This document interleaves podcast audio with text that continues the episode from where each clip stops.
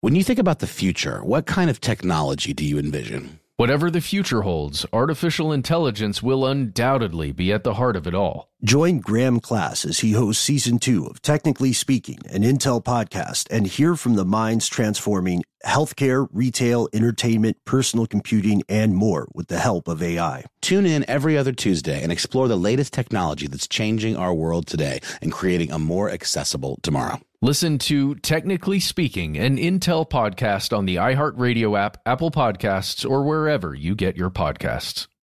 You know you've got a comeback in you. When you take the next step, you're going to make it count for your career, for your family, for your life. You can earn a degree you're proud of with Purdue Global. Purdue Global is backed by Purdue University, one of the nation's most respected and innovative public universities. This is your chance. This is your opportunity. This is your comeback. Purdue Global, Purdue's online university for working adults. Start your comeback today at purdueglobal.edu. AT&T connects an ode to podcasts. Connect the alarm.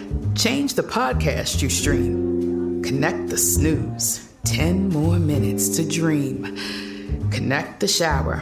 Lather up with the news. Sports talk, comedians, or movie reviews. Connect with that three hour philosophy show. Change the drive into work in traffic so slow. Connect the dishes to voices that glow. Thank you to the geniuses of spoken audio. Connect the stories. Change your perspective. Connecting changes everything. AT&T. When you buy Kroger brand products, you feel like you're winning. That's because they offer proven quality at lower than low prices. In fact, we guarantee that you and your family will love how Kroger brand products taste, or you get your money back.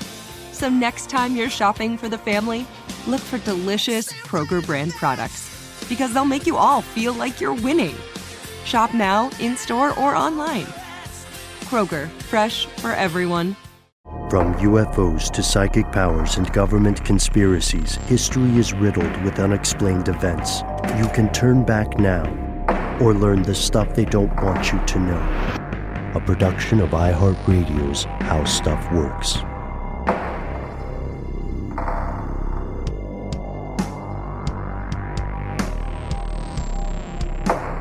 Hello, welcome back to the show. My name is Matt. Noel is on jury duty. Yes, that is true. They call me Ben. We are joined, as always, with our super producer, Paul Mission Control Decant, or, uh, or, or Paul Nutella Decant. You know, Ooh. we'll go for different. I was thinking we could do more case specific nicknames, but most importantly, you are you, you are here, and that makes this stuff they don't want you to know. Matt, I'm gonna I'm gonna exercise full disclosure here. Uh, I have I have not had a feeding period today, so I hey, neither have I. I'm very interested invested in what we're going to talk about. Yeah, you, you are going to hear many stomach noises. Mm-hmm. These are against our will. It's our bodies rebelling against our life choices, uh, but it's just what we have to do sometimes. Um, you know, I'm going to be imagining a oh a delicious toasted banana Nutella sandwich. Yes, hold that image in your mind. I will imagine a burrito bowl. Oh, uh, maybe some chocolates. Uh, chocolate burrito bowl. uh, some mutant livestock and some aphrodisiac gum. Oh wow, all of that. All together, it's a combo meal. You actually save money if you buy those at once. Yeah, it's amazing. You're right.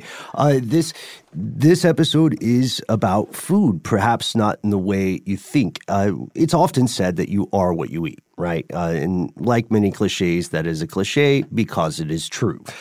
It doesn't matter whether you live in Mumbai or Malibu or whether you're orbiting the moon or one of the moons in the solar system, you, like every other living person, have to eat to survive over the long term. It's one of the biggies. You know, like you have to sleep, you have to breathe, you have to eat. So it's no wonder that the world of food is so rife with conspiracy theory as well as genuine cover ups. Uh, it's, it's wide rife with corruption. Uh, wide rife is a, a, a phrase that uh, our good pal Frank Mulheron taught me. So, Frank, if you're listening, I still think you made it up, but I think it's awesome. Oh, like Frank Frank. Yeah, Frank, that Frank. I never knew. I never never known his last name. well, he has been. We we've just compromised him. I just yeah, Frank is the best. Shout out to you, Frank, if you ever listen to this. and uh, and we know that while conspiracy theories, quote unquote, may be treated like they exist in the realm of folklore, right, or urban legend, we know that in the case of food, which is such a massive business, many of the things that were once called conspiracy theories were later proven to be true, right? Uh, in one way or another. Yes. Uh, everything from some artificial sweeteners uh, to a lot of other food additives to hormones in you know meats and other products that we eat. Uh, we've we've on this show covered a lot of it and seen a lot of it uh, to be at least somewhat true. And I'll I'll never forget the day, and I, I say this with an air of gratitude, Matt. I'll never forget the day you ruined orange soda for me. Orange soda? Uh huh.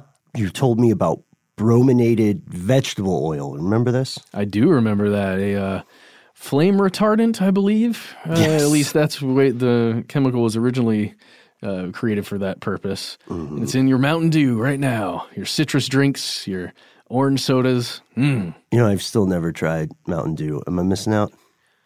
Um, It has an interesting history. I've just never tried it. you know, thirteen-year-old me would like take you right now to a convenience store and purchase at least three different types of Mountain Dew, but older me would say I drank Diet Mountain Dew the other day, and I know I shouldn't have, but I had to because I needed I needed some Diet Mountain Dew. Sometimes you have to do the do, right? Yeah, Yeah, so we we have covered a lot of this stuff. Brominated vegetable oil, uh, the vast insidious conspiracy of the sugar lobby. Uh, both of those things are true. Uh, the dangers of DuPont, for instance, would be another thing. Corporate shenanigans, like strange origins of aspartame. strange origins of aspartame for sure. Uh, Nestle just Yeah. trying to make the Mad Max uh, dystopian fictional world a reality here on Earth within your lifetime. So that's something to look forward to. The uh, non-water world, I think, is what it would be called. Yes. Oh, well done. Yes, the non-water world. Just so the what we what we've seen though with the realm of food-related conspiracy theories is that we will never run out of ideas. You know, check out those episodes we mentioned if you haven't heard them yet. But you don't have to listen to them to enjoy today's episode or be incredibly terrified by it because as the state of food on this planet changes, the conspiracy theories and the opportunities for corruption and uh, evil deeds also evolves. The rumors change. And before we get to some of the really crazy stuff, let's just paint the picture of, of, of the people alive now and the stuff that they're shoving down their gullets. Uh, you, Paul, you, dear listener, and me included. Yes, the facts are there are a lot of human beings hanging around on this planet and a few of them floating in orbit around it. Currently, the world population, if you go to worldometers.info, is 7 billion, 757 million, 304,000, and then the number just keeps growing. Right. Okay. Just under 7.8 billion. I always love when we play this game because whenever we pull that number up, what that means is we go back uh, at the end of the episode and see how many people have been born. We can also be a little grisly and see how many people have died. So, To be fair, that number is going up and down constantly. yes, yes, that's absolutely true. So, that's a ton of people. Well, that's, that's millions of tons worth of peoplery. And unless there is a global or very large scale regional disaster, catastrophe like a, a plague, an impact event, a coronal mass ejection, um, you know, all the Old Testament stuff, Yeah. Uh, unless Wide scale nuclear warfare. wide scale nuclear warfare, exactly. Unless something like that happens, this number of people on the planet seems set to grow. And every single one of these 7.8 billion people Every single one of them has to eat, just like the fast food chain Checker says. So, what what on earth? Like I, I, I don't know. What's the most? Have you ever cooked a large meal or a meal for a large group of people? I Yes. Okay. It, without you know, without diving too much into the personal life, how many people?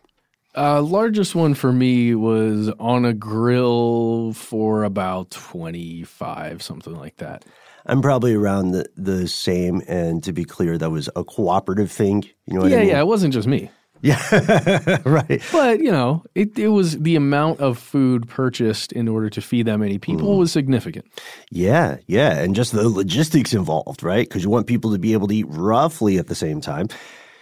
So, how would you how would you feed heat billion people? How what do living people eat? You know what I mean? Oh, sure. Well, I, we can talk about that. Uh, throughout the world, there is a staple grain in any given region, roughly, because people, human beings, are grain eaters because it's something that will fill us up. It's relatively cheap to create, and it uh, or to well, it's relatively cheap and easy to manufacture essentially through farming, right?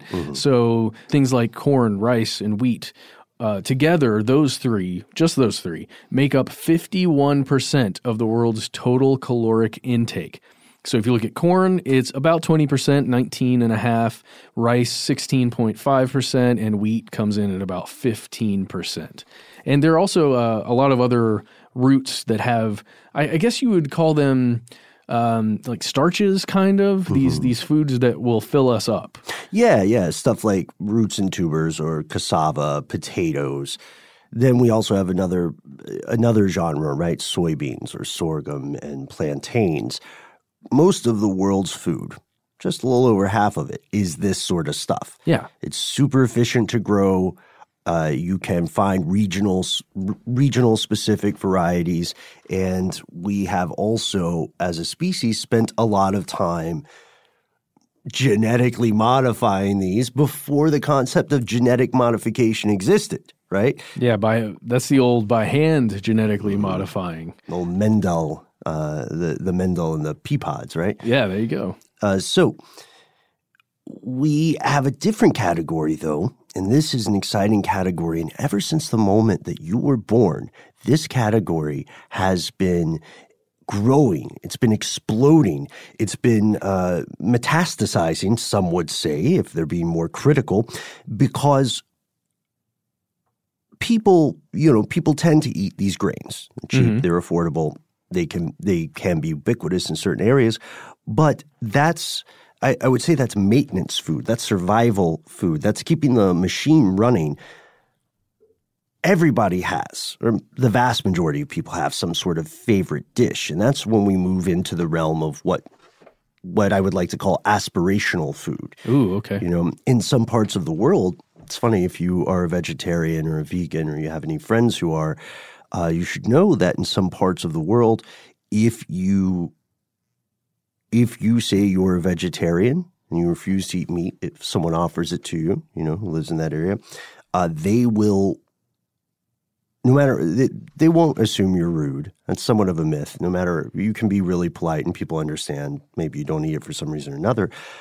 But in some parts of the world, people will assume that you're not doing that because you're poor or you've never had the opportunity to eat whatever delicacy this is being proffered toward you. Oh, okay. And this is a telling cultural thing because people want to eat, you know, the meat of the gods, the food of the king, the royal cuisine.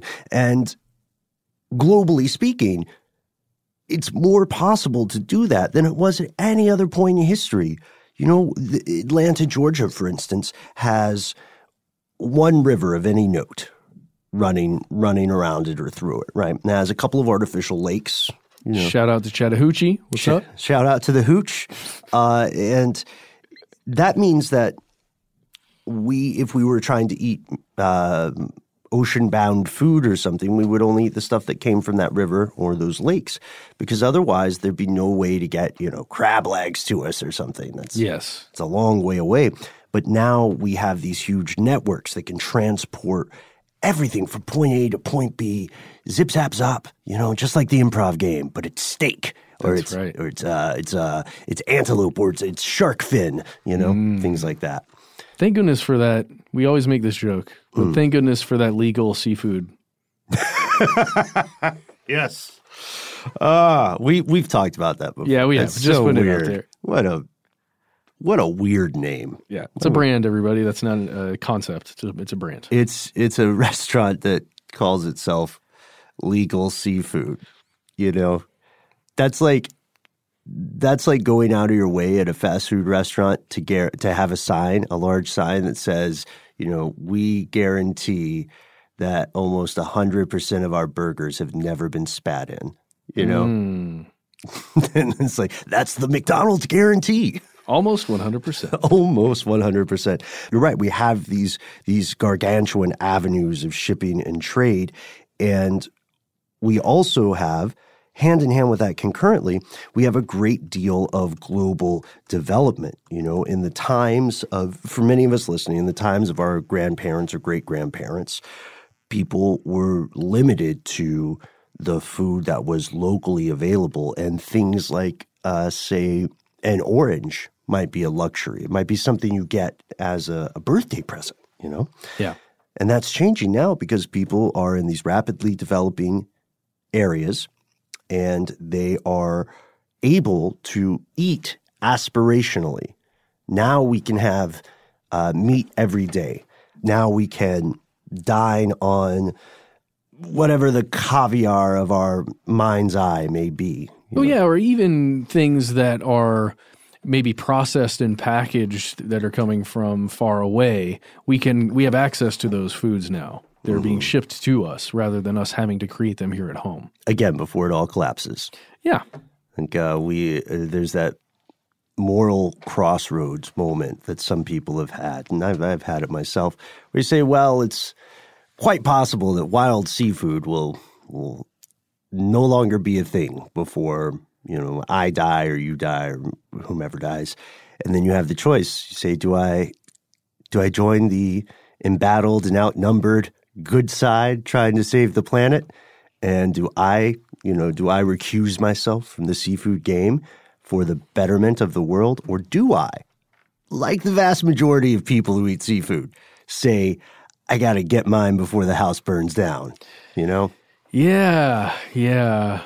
Uh, for me, seafood died. Most of seafood that I have access to died in 2007 when the Deepwater Horizon went down, or was that 2008? Whenever Deepwater Horizon went down, all of my Gulf shrimp, I just I had to say no thanks. I'm sorry, man. I know, me too. It changed you It really did, as as a person. inside and out, yeah. Yes. mostly inside. Yeah. All that oil and flame retardant again. I know, but if there's ever a fire, you know, Yeah, I'll be fine. Uh, so you're right, though. We have more and more people who not only want to consume something more than you know a, a porridge or a staple grain every day, uh, they can also now do it. Yeah. You know, and that that does tie in uh, in some ways with an increase in the quality of life. We would be remiss if we didn't point out that also ties into things like the increase of early onset diabetes, obesity, all those other terrible problems. A lot of that due to the processed snacks, and of course, again, I used the word previously, the insidious actions of big sugar. Yeah.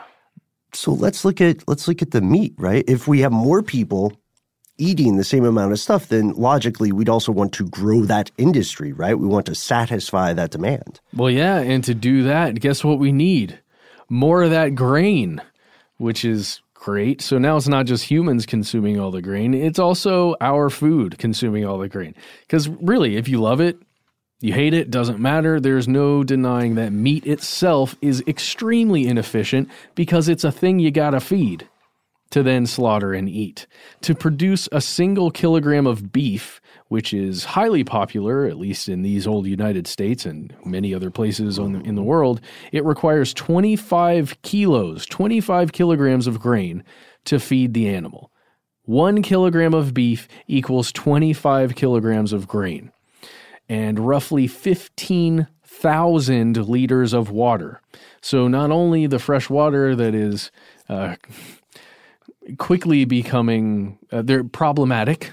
Uh-huh. Finding enough fresh water for all of humanity. God, ask Nestle about it. They're really Yeah, they're really torn up about it. the the grains that that will feed us and the water that will quench our thirst it's all being used in these processes and pork if you look at that it's still a big issue a little less heinous at least from the amount of stuff needed to create pork and then chicken is a little less than that but still uh, all three are problematic Yeah, we can also see the problem with space. Just uh, not the final frontier. I mean, just the geography. The scale of the meat industry has left a mark in the way that we use land. Currently, about 30% of the Earth's surface is used for livestock farming of some sort in some way. And since food, water, and land are scarce, or arable land are scarce in many parts of the world, this could also represent an inefficient use of resources. There's something else we, we have to talk about. Ugh, this is a messed up and gross thing This is the one that I, I, I have I have some money on this one. Uh, industrial livestock, especially in the U.S. and many other places, relies heavily on intense and profound application of antibiotics. The same kind of stuff that'll fight an infection for you or one of your human loved ones. If you are feeling peaked, uh, then you know you should be able to, in theory, have an antibiotics regimen of some sort, and then boom, you will be cured. On to your happily ever after, whatever the next problem becomes in your life. However, because there's so many antibiotics being used to uh, keep animals alive in unnatural circumstances, right? What we're seeing is that this gives this gives some of these infections a chance to evolve at a faster pace than normal, and this renders antibiotics less and less effective with each passing year. In the US alone, 80% of antibiotics are consumed not by humans, but by the livestock industry. Ugh.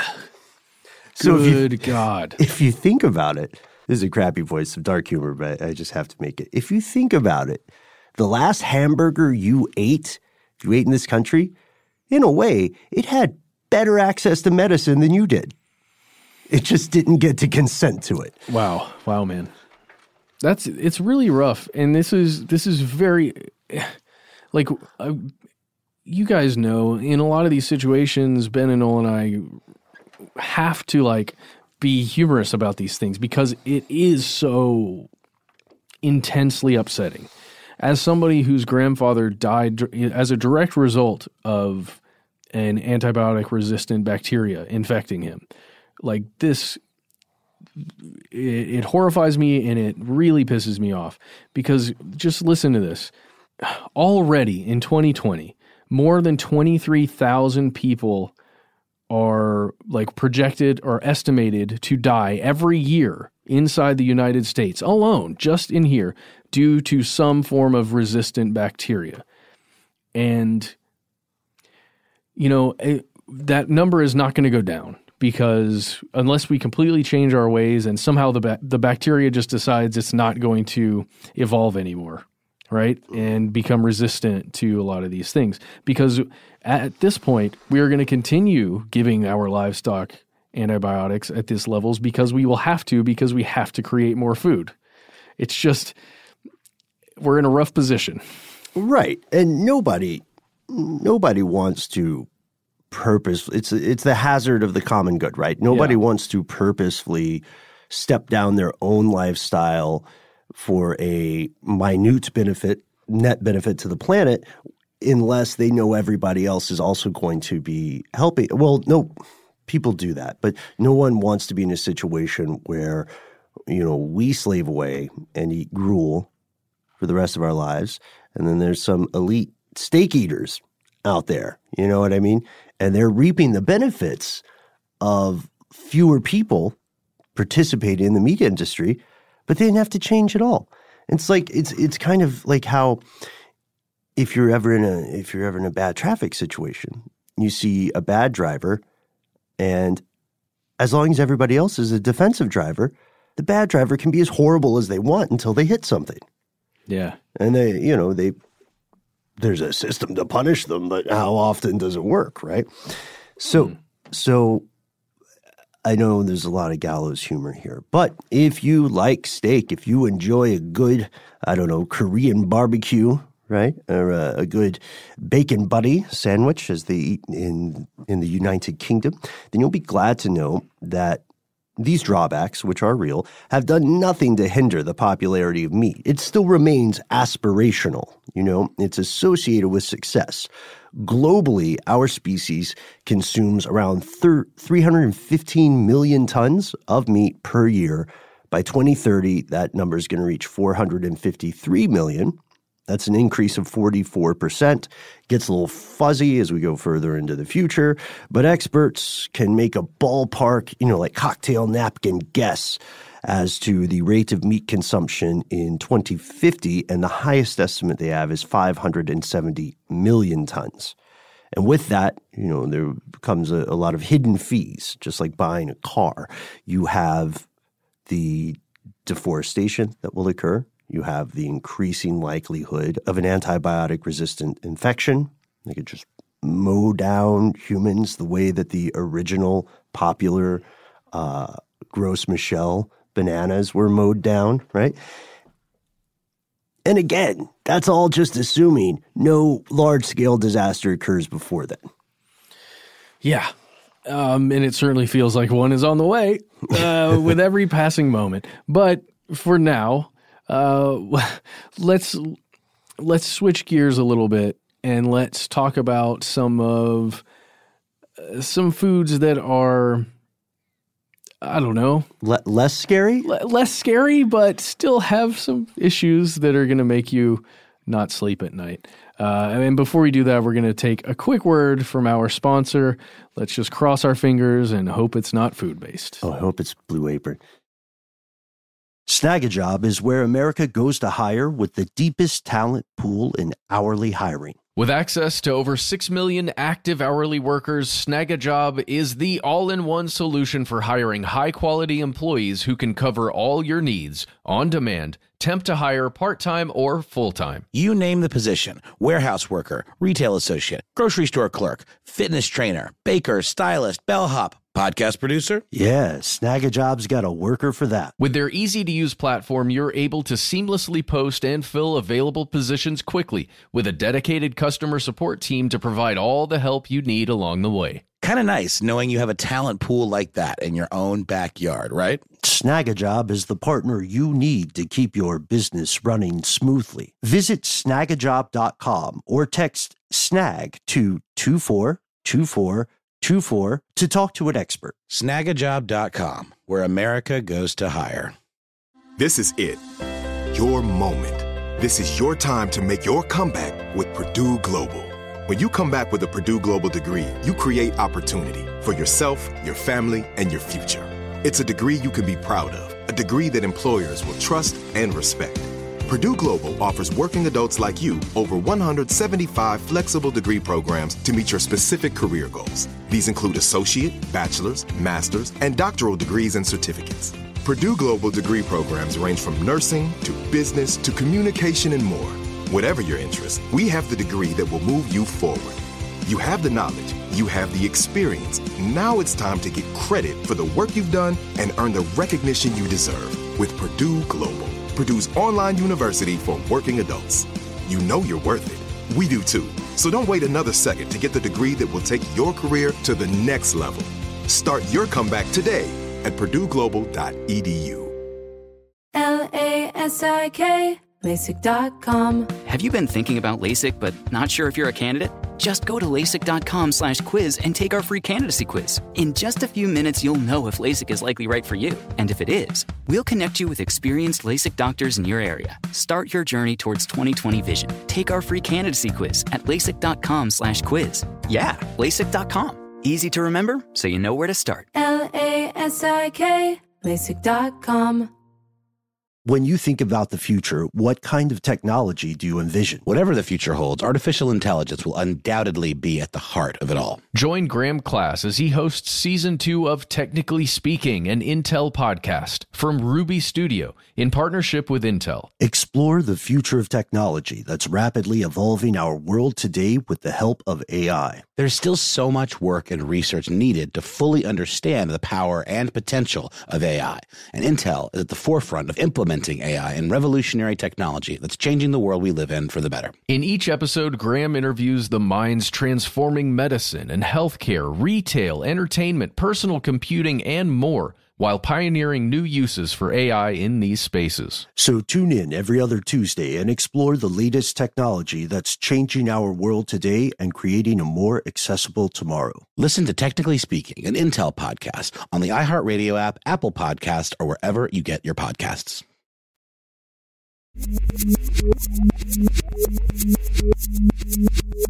And we're back. Yes, that's that's some hard hitting stuff. Now I know many people in the audience today. We, we may be uh, seen as preaching to the choir for people who live the Michael Pollan esque plant based diet, or people who are vegetarian or vegan, or some you know uh, variation thereof.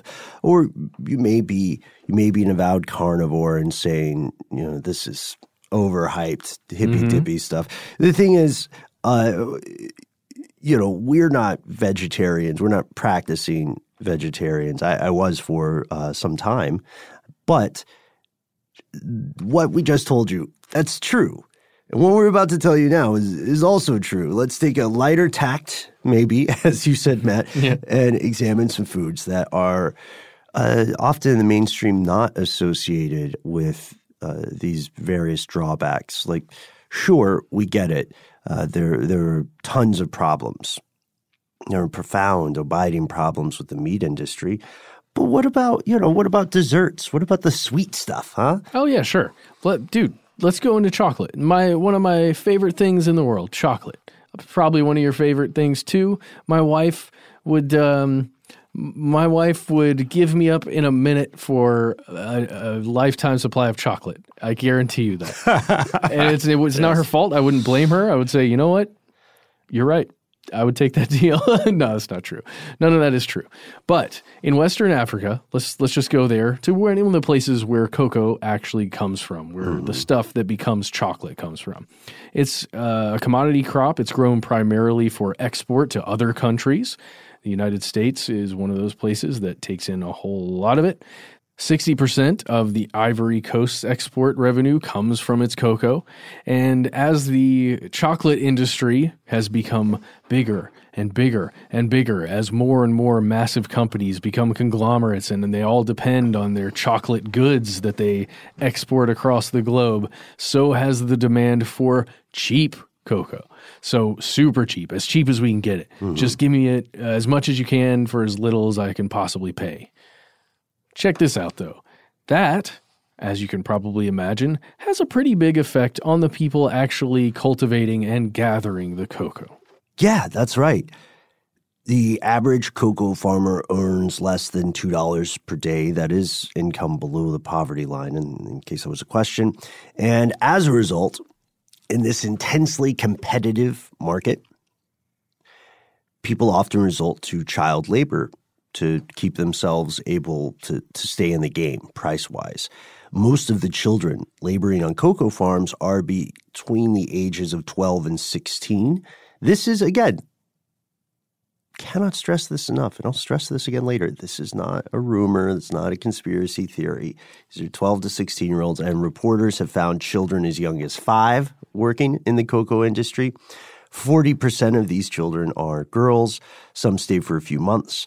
Others end up making uh, a living into adulthood on this. Yeah. And w- one of the ways that the larger buyers of the cocoa, um, they get away with it by claiming that this is a third party kind of thing, right? Where we are just acquiring from this group of essentially what would be farms or farmers or gatherers of this product and we have no visibility into those companies as to what their practices are mm-hmm. we just know that we are buying from the supplier essentially Um, Right. There's numerous documentaries online where you can find that pretty well documented. and you'll hear companies saying, often in good faith, saying that, well, we have this list of standards to which our suppliers must adhere. And if we find out that something is wrong, then we will go investigate it or we'll stop working with them. And of course, when the rubber hits the road, the picture is not uh, always as clear cut as we would hope. even incentives to make sure this kind of thing doesn't happen, usually monetary, but uh, those funds perhaps find their ways into other hands. And again, it's such a huge, huge business. Uh, Ivory Coast alone, we, we said it's uh, a lot of its export revenue is tied up in cocoa, but 30 they produce 38% of the cocoa in the world. And West Africa overall creates two thirds of the world's annual cocoa crop it's insane. And that doesn't even count some other adjacent countries in the region where you can grow this stuff. It's a lot to have to walk away from, and it's a lot to figure out.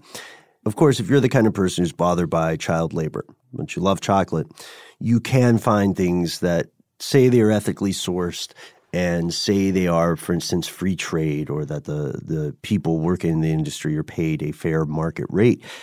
But really, the burden of the burden of proving that has been passed to the consumer because, for one reason or another, large corporations don't have the best track record. So that's chocolate. So we ruined chocolate. Woo! Yeah, kind Uh, of. But that's okay. Uh, you don't need chocolate. Come on. yeah, why don't you just settle settle up with some uh, uh, some delicious Nutella, right? That's like chocolate. Yeah, Nutella's That's- great. You know, something that's less chocolate, more hazelnut, maybe some other alternative ingredients to to give it that smooth consistency and texture. It still, you know, it still hits those savory notes, but it's not as bad. That's right. It's not as bad, and you're definitely not going to get any trans fats in there. Right, because you won't be eating trans fats. You'll be eating palm oil. In the US, uh, palm oil is mostly used in processed foods. And a while back, Uncle Sam said, We got to get rid of this trans fat. This trans fat is everywhere. It's nuts. I can't have it. Uh, you know, we have a duty as Americans. And so they move, you know, they they tried to reduce the amount of trans fat that could be in, in your snacks at your local grocery store. It backfired. They started using palm oil and they started using a lot of it. The Center for Science and the Public Interest reports that palm oil is now the second most popular food oil in the world, the first being soybean oil. And a lot of palm oil comes from countries like Indonesia. Indonesia is one of the largest palm oil producers and exporters in the world. It also used to be home to a lot of orangutans. Yeah, uh, fifty percent, or at least fifty percent of the world's wild orangutans have disappeared. They, I mean, that's not even really a good term for it. They've, they're gone. They died. It's Yeah, not like a lost situation. They're not on an island waiting, fighting the black smoke or something. No, you cannot make an up and vanish season about this. It is just they're gone. Um, and the the problem is just the groups of orangutans who could be reproducing, could be you know making more of them, have reduced in size and number, and eighty percent of the orangutan habitat has either been complete, just depopulated or totally destroyed. All of the places where they could have lived are just gone. And this this is not a trend like that just started happening. This is something that's been going on for a long time and has it's not going to stop. There's no signs that this is going to stop anytime soon. If you look at government maps just of the way different countries are planning out the land, how it's going to be used, it's just the same thing because it's the same problem we're running into with more of us, with more consumption. We need more land to make the same stuff we're making now. I want to show you something, and we'll we'll post it on our Facebook page. Here's where it gets crazy.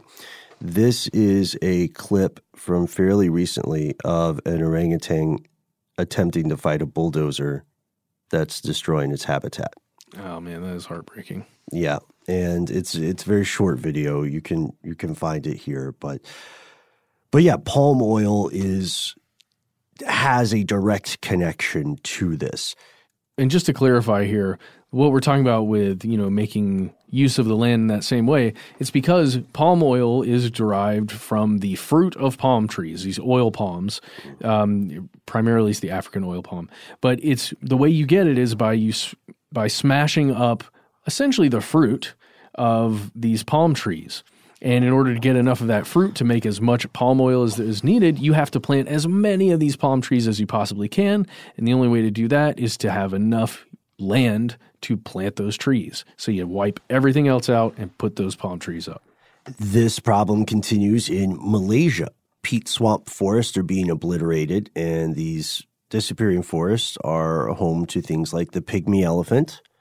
For everyone who has a soft spot for tiny, cuddly, baby Yoda like things, this is the elephant version of that. just remembers Dumbo. right. Uh, and the clouded leopard, tons of rare birds. Again, we had these are all facts. Yeah. We're not even into the next act of the show yet.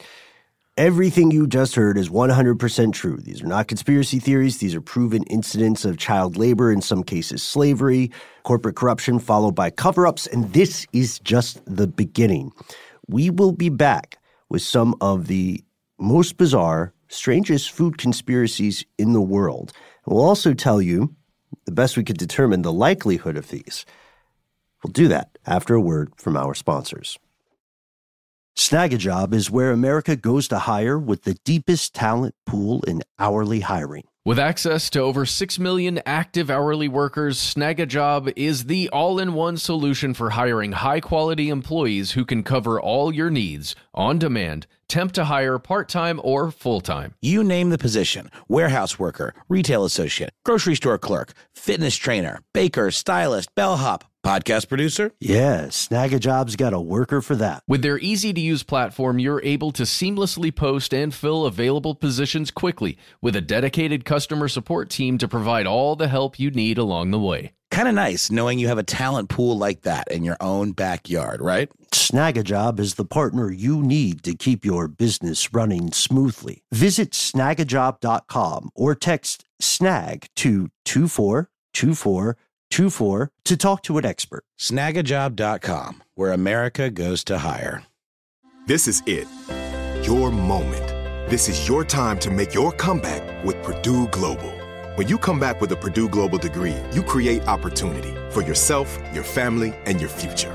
It's a degree you can be proud of, a degree that employers will trust and respect. Purdue Global offers working adults like you over 175 flexible degree programs to meet your specific career goals. These include associate, bachelor's, master's, and doctoral degrees and certificates. Purdue Global degree programs range from nursing to business to communication and more. Whatever your interest, we have the degree that will move you forward. You have the knowledge, you have the experience. Now it's time to get credit for the work you've done and earn the recognition you deserve with Purdue Global. Purdue's online university for working adults. You know you're worth it. We do too. So don't wait another second to get the degree that will take your career to the next level. Start your comeback today at purdueglobal.edu. L A S I K LASIK.com. Have you been thinking about LASIK but not sure if you're a candidate? Just go to LASIK.com slash quiz and take our free candidacy quiz. In just a few minutes, you'll know if LASIK is likely right for you. And if it is, we'll connect you with experienced LASIK doctors in your area. Start your journey towards 2020 vision. Take our free candidacy quiz at LASIK.com slash quiz. Yeah, LASIK.com. Easy to remember, so you know where to start. L A S I K LASIK.com.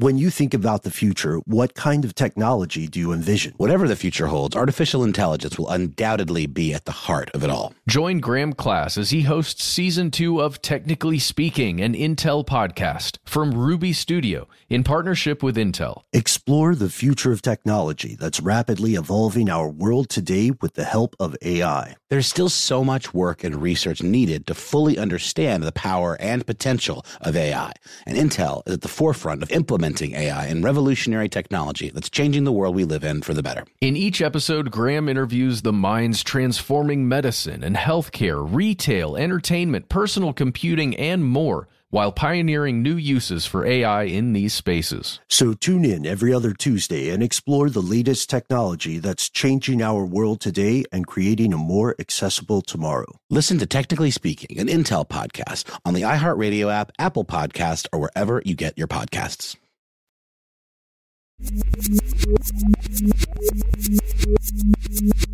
Here's where it gets crazy. Fellow conspiracy realist, not only are there more food related conspiracies than you might ever imagine, new ones are cropping up all the time. We can divide these into several rough, kind of broad categories, but within any of these categories, you're going to find um, you're going to find at least several instances per year of a new specific tale popping up in uh, within them. Oh, sure. You've got everything from corporate malfeasance, just something that a corporation decided they had to do, either for a bottom line or for PR. They just had to save themselves.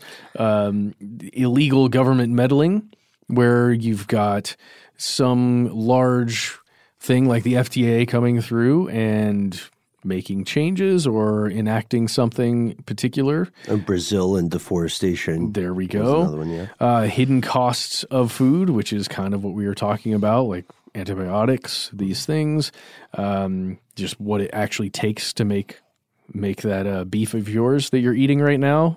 I, I'm not going to judge you. Keep eating it; it's fine. Um, I might have some later. I'll do my best not to.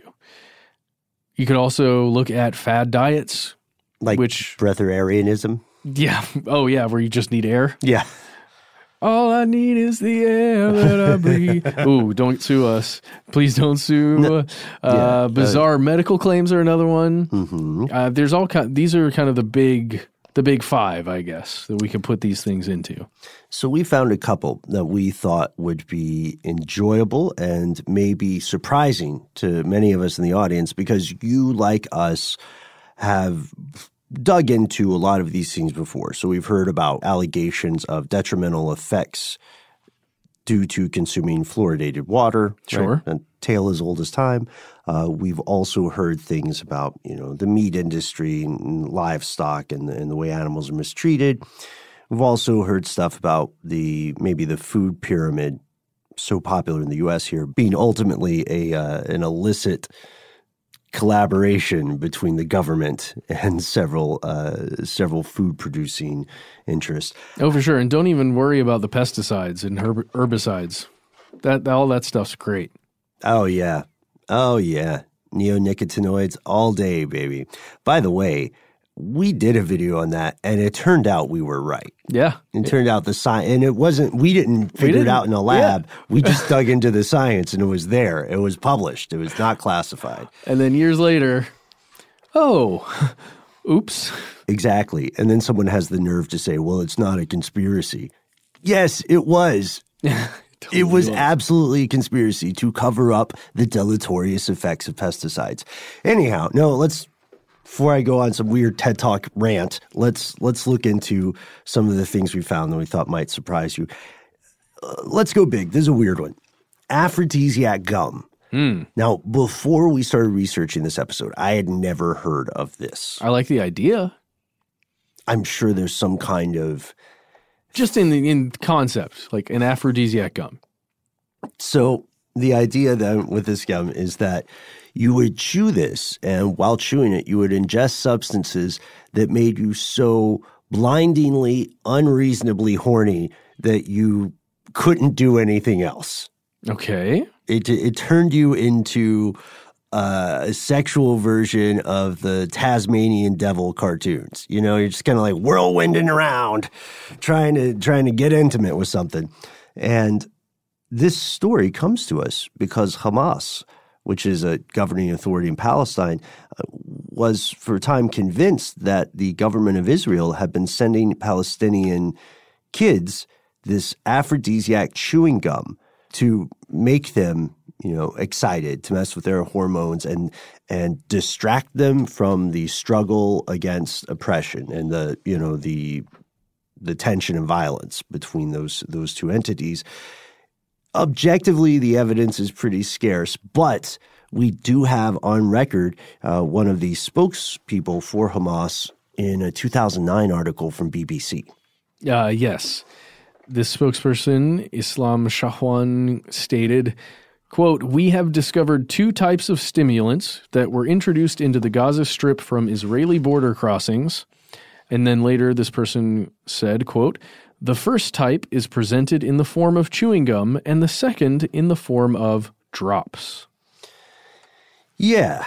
So this story got regional and then global attention when a Palestinian man complained that his daughter had experienced dubious side effects after chewing this gum.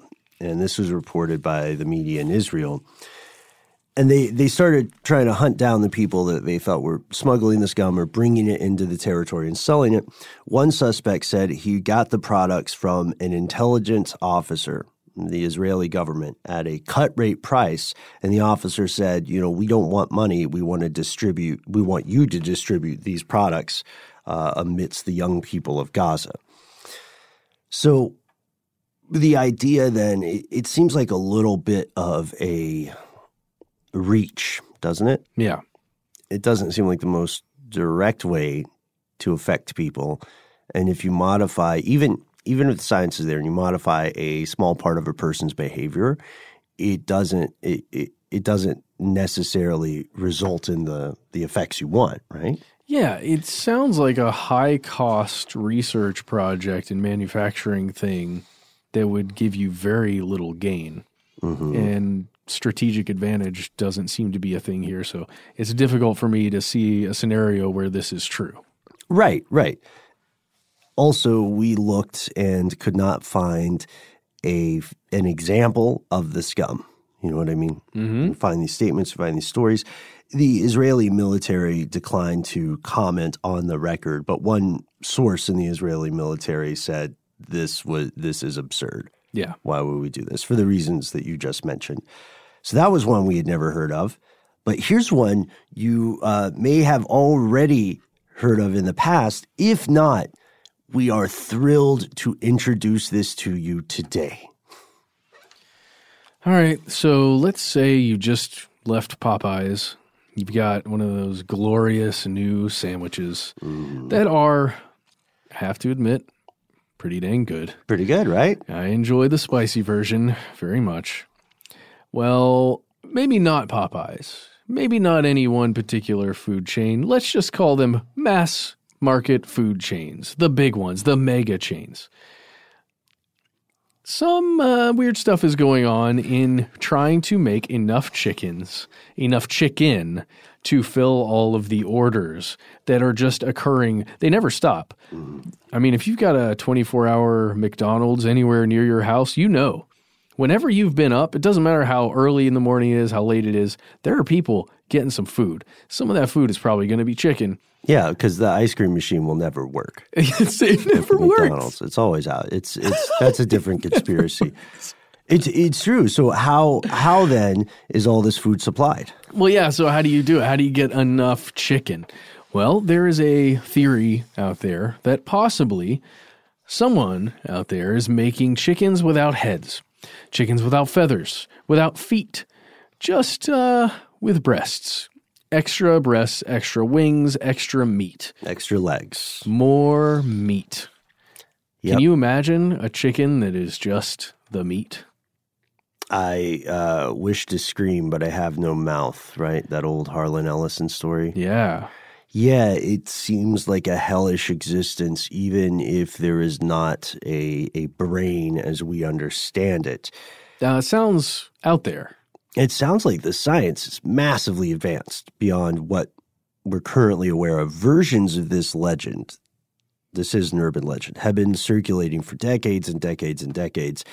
And when I first heard it, you know, it made sense to me on some level because I always thought the fast food shtick, their whole thing was uh, weird and delicious and evil, but delicious. Yep. It's delicious. It's evil and it's delicious. I always thought it was weird. The example that stayed with me, I don't know if you ever if you ever knew this, but years, years, years ago, uh, I went to a Chick-fil-A and I just wanted a sandwich, fries, and a Coke.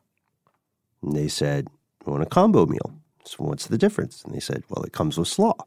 And I said, okay, that's fine. I don't want any slaw though. I just want a sandwich, some fries, and a drink.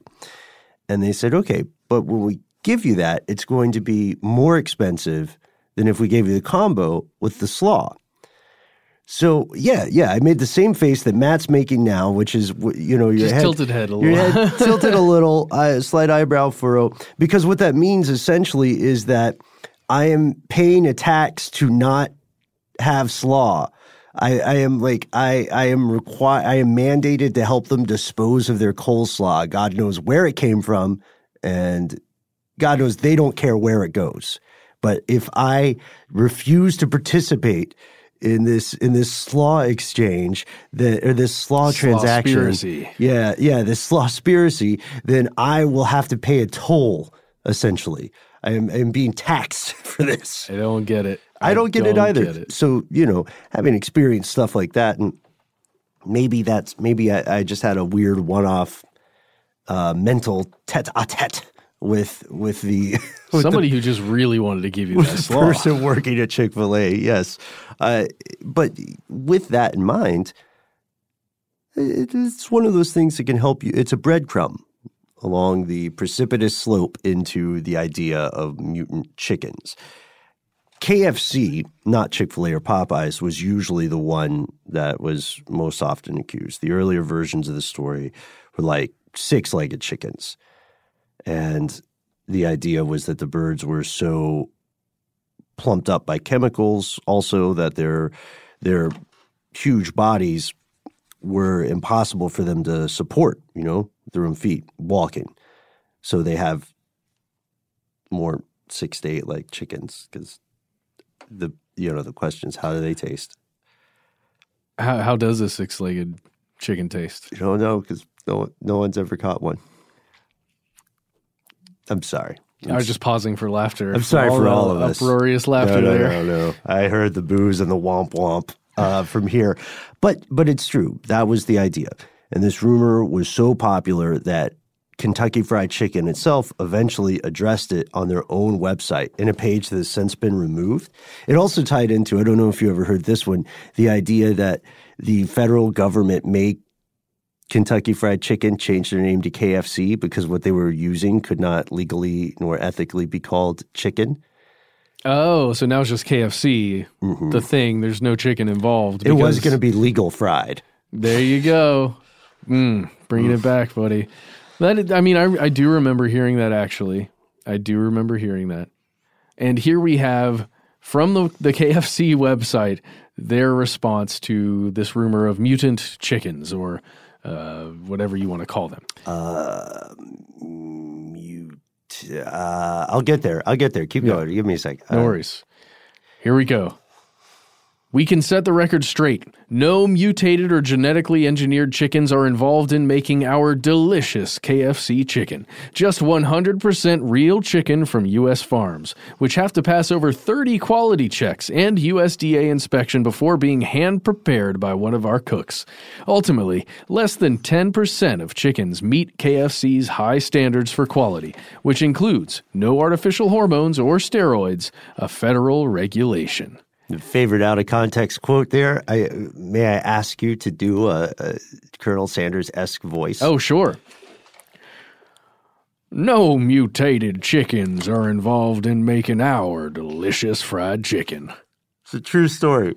It's pulled from the internet, uh, the the official site, or they moved it somewhere else. But you you can find that. I, I love that KFC. KFC just thought, you know, if we if we throw the word delicious around, like somebody th- throwing a crucifix around a vampire, maybe that'll ward off these allegations. At this point, uh, you know, for for most of the lifespan of this theory or this rumor, the technology wasn't there to the scale that would need to have occurred, right? Sure, just growing meat like that, essentially. But that may be the future. Lab grown meat is already a thing and has been for a number of years. Now it's just a question of, again, making a large enough amount of it, right? Mm-hmm. There's a, so mutated chicken thing, the idea of no beaks, no heads, extra wings, extra legs, That has a very low likelihood of being true. However, the way that these individual animals are treated in just normal, no smoke and mirrors, uh, skull and bones livestock life, they do have tremendously painful lives, right? Their beaks are chopped off. They are oftentimes unable to walk. And they are, of course, as we said, pumped full of antibiotics to stop the infections that would otherwise rage through them. So it's still not pretty, uh, but they do have brains. Yeah, I, let's move away from meat. Let's let's get something that's maybe meat adjacent. Would that be okay? Yeah. How about uh, you like fondue? Oh my gosh. Fondue. We used to have an amazing fondue place in Atlanta. It The was on melting a, pot? It was no, it was on a pirate ship. Oh, that's right. Uh, Dantana's? Uh, Dante's. Dante's. Dante's down the hatch. Oh, Yeah. and I miss it so badly. Yeah, that place was great. It, it was part of that fondue craze that swept the U.S. It turns out that the fondue craze is a conspiracy, not a conspiracy theory. The fondue craze was manufactured by what we could reasonably call big cheese. The big cheese was responsible. the big cheese. I feel like we need a sound cue for that. yeah. Technically, their name is the Swiss Cheese Union. That's how I'd say it in English. Oh, okay. a little bit after uh, World War One, cheese consumption was really low. People just had other priorities, and the Swiss Cheese Union, which sounds like the name of some indie band that we would have been in in college, the Swiss Cheese Union says, all right, we're going to get together. We're going to reduce supply. We're going to create artificial scarcity. We're going to fix prices. We're also going to limit the types of cheese that you can legally make. And then we'll, ru- we'll literally rough people up if they don't play ball with us. And this is in Switzerland. This is throughout Europe oh, Okay. okay. eventually and in Switzerland. So in combination, they also got the government involved. So the government collaborated with them and they made an a marketing push that was Bernays level clever to get people to convince people they like fondue. Who doesn't like like cheese dip anyway, right? People love dipping. Dipping is one of the best things about eating in general. You dip stuff in stuff. Yeah. You know what I mean? Yeah, sauces are great. And if your sauce is mostly cheese, I mean, come on. You're you're ahead. Yeah, so far you're ahead. winning. You're light years ahead. You're you're sort of you know it's in in some culture uh, you are a god. You're like eh, there's a cargo cult about the cheese sauce guy, Absolutely. which I would be into. I would hear him out. I'm not saying I convert, but I'd hear him out. I mean, some queso. Mm. Queso is just fondue in a different vessel, right? Yeah, man. Yeah, I have no shame about the, the ungodly, unclean amount of cheese I eat. Me too. I mean, same. I'm I'm kind of always up for it. Sort of like an arsonist. Uh, you know, you ask an arsonist if they want to see a fire.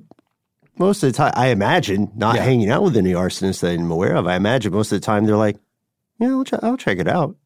They might not do anything, but they might want to just window shop. I literally was just daydreaming about queso being right here between us and a whole bunch of chips. That'd be so great, man. I'm so hungry. Oh, so even after this, yeah, I'm, I'm hungry as well. So, so it turns out that the fondue craze, quote unquote, was manufactured. Here's one that we saved for you, our good pal, our super producer, Paul Mission Control Decant, Paul Nutella Decant, Paul Chipotle Decant. Uh oh. Huh? I've heard tell that he goes by that sometimes, just by the sheer number of delicious burritos and slightly lime flavored chips Mm-hmm. that he consumes.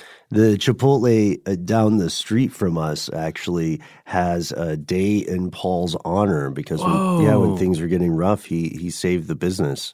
Oh, really? Mm, It's very it's a very inspirational uh, inspirational story. I think Disney's optioning it. Is that when there were outbreaks occurring at Chipotle's all over the place? Ding ding ding. Yes, yes, hole in one. There were outbreaks, reports of uh, E. coli, most famously, I think, uh, but there were other things too, right? Oh yeah, salmonella, norovirus. Uh, mm, yum, yum, yum. But that E. coli is always the one that freaks me and probably a lot of us out the most, just because it is, you know, poop. Yeah. Yeah, yeah, that's what it is. The weird thing about these scandals is they, they all occurred within a few months of each other in 2015, and then it happened again in 2017. And that's when a fellow named Aaron Allen at a restaurant consulting group, Aaron Allen Associates, said that he saw a pattern. He said, Look, I see a pattern not just in the food poisoning that's occurring, which, you know, Chipotle, to their credit and their parent company, did a great job in, in finding the finding the the bad food products, right? Sure. But Aaron Allen said there was another pattern that was functioning in concert with the incidences of food poisoning. He said he saw the stock activity and he was paying attention to it because Aaron Allen says, of course, after there's a scandal again, there's some E. coli, there's some, you know, there's some poop in the burritos. Naturally, the stock price drops, right? Yeah. This was at a time when people were very anti feces and burritos. It's just not where the market was. Uh huh. and and his idea was that someone was intentionally doing this. Maybe not someone working for Chipotle, but someone with some sort of reach was manufacturing the scandal. They were making the stock price drop, and then they were buying it up again for pennies on the dollar, knowing that it would eventually rise Because it would just be a cycle thing. Right, because as as super producer Paul Decant can attest, Chipotle is going gangbusters. You know, it'll hit some bumps in the road, but they're they're not in trouble. Man, that is in that's intense. That It's the equivalent of letting a or purposefully having a certain part of a city or something being run down by depriving it of let's say police officers or mm-hmm. or you know just letting something happen to where the property prices get so low to the point where you can buy all of it and then put up your own thing. That's what was occurring allegedly in the Chipotle market, according to uh, this Aaron Allen fellow. Right, right. And again, he does run a consulting group or did at the time. So there's one one more we'll touch on today, and this this could be just a bit of a palate cleanser. It's a fun idea, right? The world's probably not going to burn down because of this one. So, have you ever been in a Starbucks and said, "Okay, hi, my name is you know uh, Chanel or Donovan. I've got the drink that I want, whatever," and then you go, uh, you wait for them to call your name, and they yell out something like Danelle or Shonovan or you know something that wasn't your name, but it's it's like slightly off or whatever. Uh, there's a theory, an internet rumor. It's kind of like a fan theory that Starbucks employees do this on purpose because when people post their hilariously misspelled or mispronounced names that are written on the cup, it's free marketing for Starbucks. What do you think about that? Huh. Um. Okay, here's what I would say. I am, and I do not know the numbers here. I've not looked into this, but I imagine that it is not quite as amazing for your social media feed to post a Starbucks cup, no matter what's inside that container. It's probably not as amazing to do that as it would be to do some smaller chain, right, with a generic cup of coffee or something like that. It Does does that make any sense? Like Yeah. just that branding within your feed, I can imagine that's not as an exciting as of an exciting thing to post as it would be if it was a small chain. So perhaps by having that funny moment occur, the Starbucks is back in the feeds just with, you know, Adam's name misspelled Oh yeah, yeah. because they addendum. know you're going to post it. Mhm. I don't buy it. It seems a little Rube Goldberg esque, right? It seems circuitous. It seems unnecessary. Uh, but but Starbucks literally needs zero advertising, Ben. Right, right. When's the last time you saw a Starbucks by itself without, you know, like another Starbucks down the street? I, I'm sure they exist. I They're out there somewhere. I just think they're increasingly rare.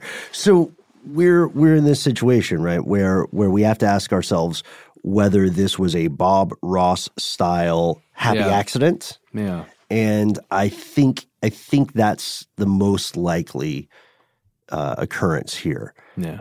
Did you know I played my first professional music gig at a Starbucks on 141? That's a that's a very local reference in Atlanta. Played my very first gig No at way. a Starbucks. Yep.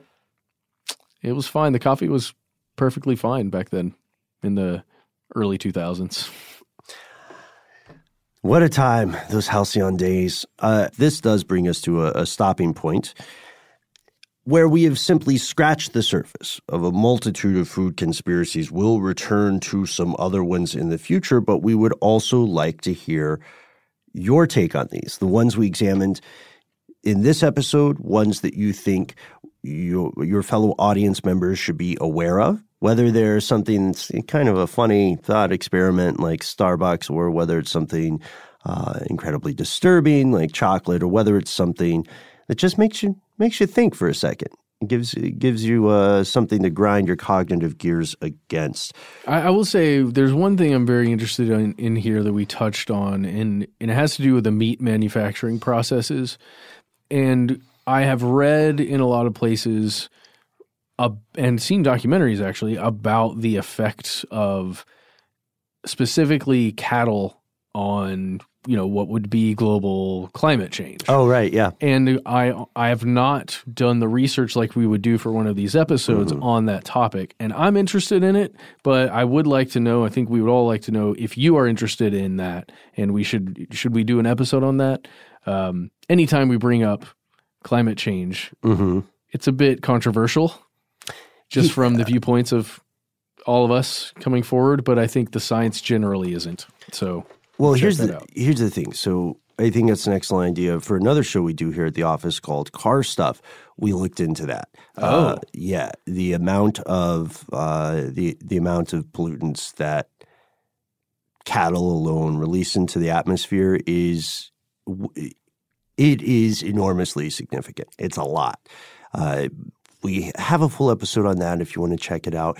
Uh, we also had an episode on hybrids uh, that that relates to this energy consumption because you know when hybrids first came out, many many people were saying I can make the world a better place. I don't have to change that much. I just have to pay a little more for a car. You know what I mean? But the problem with hybrids and the problem with some electric vehicles at that time was that they were pulling their electricity from a power grid. What was supplying that power grid? coal. Coal. That's right. So, congratulations on your coal powered car. You just moved the pollution a bit further away from your line of mental sight. And I'm not, I'm, I'm not being denigrating. The technology has come a long way, and uh, overall, I think the world is is attempting to find newer, less long term harmful alternatives. But you're right. There's there's something sinister about cattle when it comes to pollution, and it's something that a lot of people don't think about. The biggest thing for me, Ben mm. and Paul and everybody out there, is how honestly, like I want to, I'm gonna have a conversation with you off air. Maybe we bring it to the air at some point. But how you were able to maintain vegetarianism for a sustained period of time? Because I've been attempting personally in my life to do a little more of that, Uh-huh. and I'm not having a lot of success. Because I really am maybe I don't know if it's addicted to f- certain flavorings or fats or something. Sure. I don't know what it is. Uh, I'm at least trained to eat in a certain way. I'm trying to fight it. Here's what happened to me, and we can t- talk about this on air. But uh, first, I became very busy and also very lazy. Okay. And then uh, I was dating someone who was a vegetarian. So it made it very easy to say yes to that, Ah, okay. you know. Uh, and she was a fantastic cook. Uh, but but I, I don't know. It's it's easy to become lazy in relationships and date date someone and say, "Oh, all right, that's the thing you're into." I get, yeah, I guess I like ska too now. You know. Oh, no, that one's tough for me. So, uh, but there are, you know, we have a lot of vegetarians in the crowd. Maybe you can help Matt and I out. I am also eating a lot, uh, a lot less meat. Uh, not full confession, not because of ethical reasons, but because I, uh, I was eating like a wolf would eat for the last part of 2019. So I'm stepping back. Got it. Yeah, but I saw some steak, some marrow in my future. I I saw that picture. yeah, yeah. I've eaten a lot of stuff. I've eaten horses. I've eaten um, Yeah, I remember that. Yeah, I've eaten a lot of stuff. I, I it might be too I might be too far gone, Matt, but it's not too late for you, right? Uh, That's right. we we also want to say that these next generations of food related conspiracies will quite possibly take a harder, more sinister edge as the food supply evolves. It must to feed the increasing human population. We hope this evolution succeeds, but you can already see the roots of it stretching back for years. The United Nations, for instance, uh, has fully and unironically endorsed the idea of normalizing insect consumption. Yeah. It's a great source of protein, right? I've also eaten bugs. They're not that bad. Depends on how you make them. Yeah. I have not partaken yet, uh, but but I do think it's something that I know it's something that I need to at least approach with a with an open mind. You've never really? Yeah, I think I have some stuff at my desk. I can't No, I'm good. where- Okay. I gotta I gotta get an open mind first. Okay. All right. All right. Well, let us know. Uh, let us know what you get there, Matt. And also let us know what you think. What are the biggest food conspiracies the world is currently ignoring? What do you think is overblown? What do you think is underreported? We want to hear from you. You can find us on Facebook. You can find us on Instagram. You can find us on Twitter. We've already recommended it once today, but please do check out our favorite part of the show, your fellow listeners on our community page. Here's where it gets crazy. Yes, that is a part of Facebook. Check it out. You can find it. It's easy. If you don't want to do that, give us a call. We are 1 833 STDWYTK. You can leave a message. We will hear it, and it may get on the show as a form of an extra episode, you know, a, a voicemail episode, or it could just be for our ears, and that's all it has to be. One big shout out I would like to give. Shout out to the first next step on Twitter for throwing a little bit of a monkey wrench into uh, one of our shows in universe catchphrases. They pointed out to me that it was not, in fact, Billy Mays who said, but wait, there's more. Who was it? It was the other guy. It was Ron Popeil. Popeil? Oh, yeah. with the spray on hair Yeah. guy. Yeah, he's the one who said it. And I thought, no, that can't be true. And I dug through and I, because I distinctly visually, right, I remember Billy Mays saying this, or I think I do. But they said there's a Mandela conspiracy about this going around, a Mandela effect. What? Min- Mandela effect. Yeah. So interesting stuff, right? Uh, but we do want to correct that uh, with absolutely all due respect to to Billy and Ron. I, I I'm sure that they both appreciate us getting that quote straightened out. Oh, and one thing before we get out of here, let's check in with the old current world population. Right now we're at 7 billion, 757 million, 314,000 and 780. And last things last. If you have a suggestion for a show you think your fellow listeners will enjoy, if you have some feedback, if you have your own spin, your own take, we'd love to hear it. If you hate phones, we get it. If you don't like the social medias, then that means thanks for listening to our earlier episode on Facebook. We have one other way for you to contact us 24 hours a day, seven days a week, 364 days a year now. Yes. Yeah. Yeah. For leap year. yeah, for leap year. That's right. You can still send us a good old fashioned email. We are. Conspiracy at iHeartRadio.com.